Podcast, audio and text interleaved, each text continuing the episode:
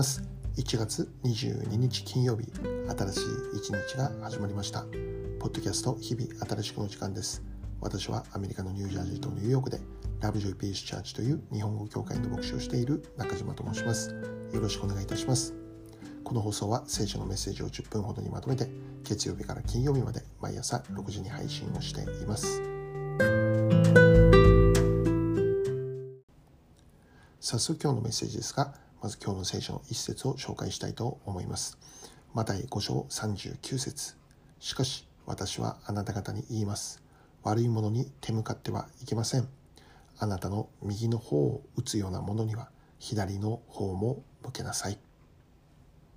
今日はこの一節から聖書が与える影響力というテーマでお話をしていきます。えー、今日は聖書ということについて、えー、考えたいと思うんですけども、まあ、聖書というテーマについては今までもこの放送の中で、え、何度か語ってきたと思うんですね。えまあ、しかしこの聖書とは何かということを語るときに、え、もう一つの視点だけでは語り尽くすことのできないようなあ本当に大きなテーマであって、え、人類にとって壮大なテーマだなというふうに思わされているわけなんですね。えで聖書というのは現在も世界のベストセラーであると言われているわけなんです。世界の中で最も買われている書物であり読まれている書物であるということです。もちろん他にもベストベストセラー本というものはあまあ世界の中でたくさん生まれてきているのでありますけどもその年その年に、えー、本当に、えー、この人々の手にたくさん取られた本というものがあるわけなんですけどしかし聖書のようにこの長い歴史の中で続けてベストセラーであるという書物はないということなんですね。聖書が初めてこのドイツで印刷されるようになってから現在に至るまで実に多くの方に親しまれ読まれ続けそして影響を与え続けてきた書物であると言えるのであります。例えばアメリカ建国の父と言われているジョージ・ワシントンはこのように聖書について語っています。神と聖書なしにこの世を正しく統治することは不可能である、まあ、そう言っているわけなんですね。またこのアイザック・ニュートンという人物はこう語っています。いかなる世界の歴史におけるよりも聖書の中にはより確かな真理が存在する。えすごいですね。また続けて、えこのマハトマ・ガンジーはこう言っているわけなんです。私の生涯に最も深い影響を与えた書物は聖書である。まあ、ガンジーといえばインドの独立の父と言われていますけども、えー、まあインドだけではなくて本当に世界中から尊敬を受ける人物であります。ま、そのような感じがこう語っているわけなんですね。私の生涯は聖書にこそ影響を受けたんだと。で特にガンジーはあ今日初めに読んだ聖書の一節に、えー、たくさんの影響を受けたということなんですね。えー、もう一度読んでみたいと思います。マタイ5章39節しかし私はあなた方に言います。悪いものに手向かってはいけません。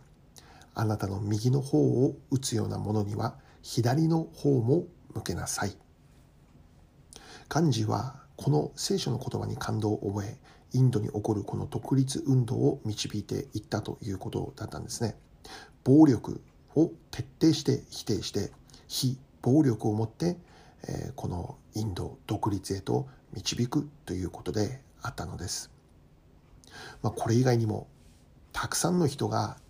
あいますけどもそれら一人一人を紹介すればあまあそれだけでもすぐに10分が過ぎてしまうということですよね。実に多くの人が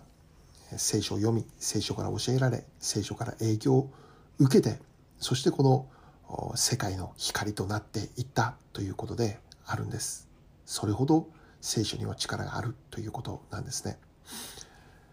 中国であったお話ですけどあるアメリカ人の宣教師が中国に入りました。そしてそこでこの聖書のメッセージを語るそういう集会を持つことになったんです。で中国は現在も聖書を読むことが許されておらず教会が迫害を受けるということもあるという、まあ、そういう状況にあるんですけどもしかし現在も中国には1億人を超えるクリスチャンがいるというふうに言われているんですね。ところが多くの方が聖書を読みたくても持っていない。という状況です。いわば彼らは聖書を読む聖書を聞くということに対してたくさんの上乾きというものを持っている人々であると言えるんです。でそのような人々がこの聖書のメッセージが語られる集会があるんだということを聞きつけてもうあらゆる地域から集まってきたということなんですね。もうご存知のように中国は広いんですよね。ですからもう何日もかけて、えー、汽車を乗り継いで、えー、その集会の場所までやってきたという方々もまあ、たくさんおられたということなんです一つの部屋を借りてやったんですけどももこの座る場所がないぐらいびっちりえー、もう今ではこの3密とかありえないですけどもね、えー、まあもうそれこそ3密状態の集会だったと言えると思うんですね。でこの宣教宣教師の先生がこの聖書のメッセージを語るんです。でそれを語り終えるとですね彼らは切実にお願いをするんです。もっと語ってくださいって。結局集会は夜中まで続いていくんですね。彼らのあまりの真剣さにアメリカ人宣教師はもう驚きを隠することはできませんでした。集会が終わってからある参加者が宣教師のところへ来てこうお願いをしたということでした。どうか中国のために祈ってほしい自由にいつでもどこでも聖書を読むことができて祈ることができて礼拝をすることができるというそのような日が一日も早くこの国に起こるように祈ってほしいという、まあ、その祈りの要請でありましたしかしこれを聞いて宣教師はこう答えるんです。いや、私はそう祈ることはできませんと。逆ですと。アメリカの兄弟姉妹たちのために私たちは祈らなきゃならない。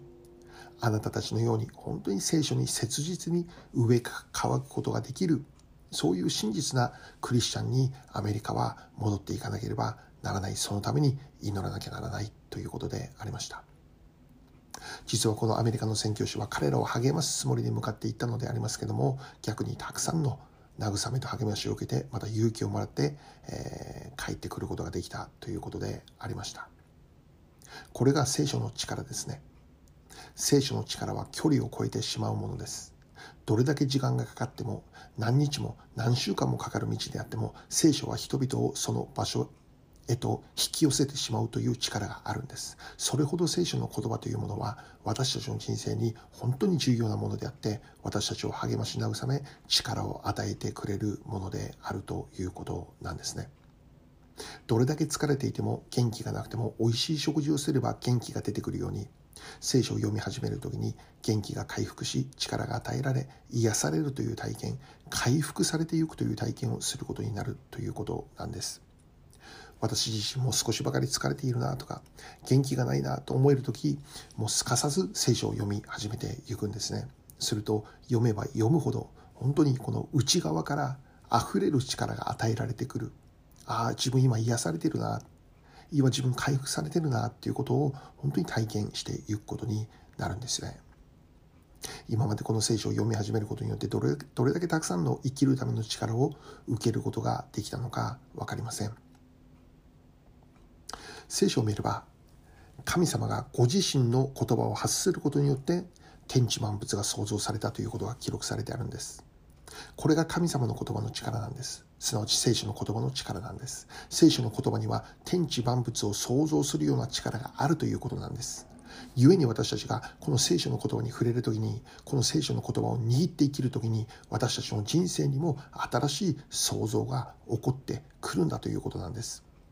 具体的には否定的な思いから解放されて信仰的な思いが創造されていく。憎しみの心から自由が与えられて許し許しの心が新しく創造されていく。怒りの思いが沈められて喜びという思いが湧き上がってくる喜びが楽しみが感謝が創造されるようになるということなんです聖書を読み始める時に本当に不思議なように新しい力が与えられるようになるということを体験していくようになるんですね。ではなぜ聖書にそのような力があるんでしょうか？理由は一つです。聖書の言葉が神の言葉だからなのです。もし今日落ち込んでいるという方がいるならば、ぜひ聖書を読み始めてみてください。憎しみの思いにとらわれてもうどうすることもできないという方がいるならば、どうぞ聖書を読み始めてください。試練の中で辛い思いをしている方がいるならば、できれば聖書を音読してみてください。聖書の言葉が私たちの人生に驚くほど良い影響をもたらすことになります。なぜなら聖書の言葉は神の言葉だからです。これからも私たちは聖書の言葉に導かれて幸いな日々を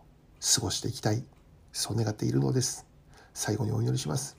愛する天の父の神様、私たちにあなたの言葉が与えられていることを感謝いたします。これからもあなたの言葉を大切にし、聖書を読むたびに新しい創造が私たちの人生になされていくことを期待いたします。イエス・キリストの尊きお名前を通してお祈りいたします。アーメン。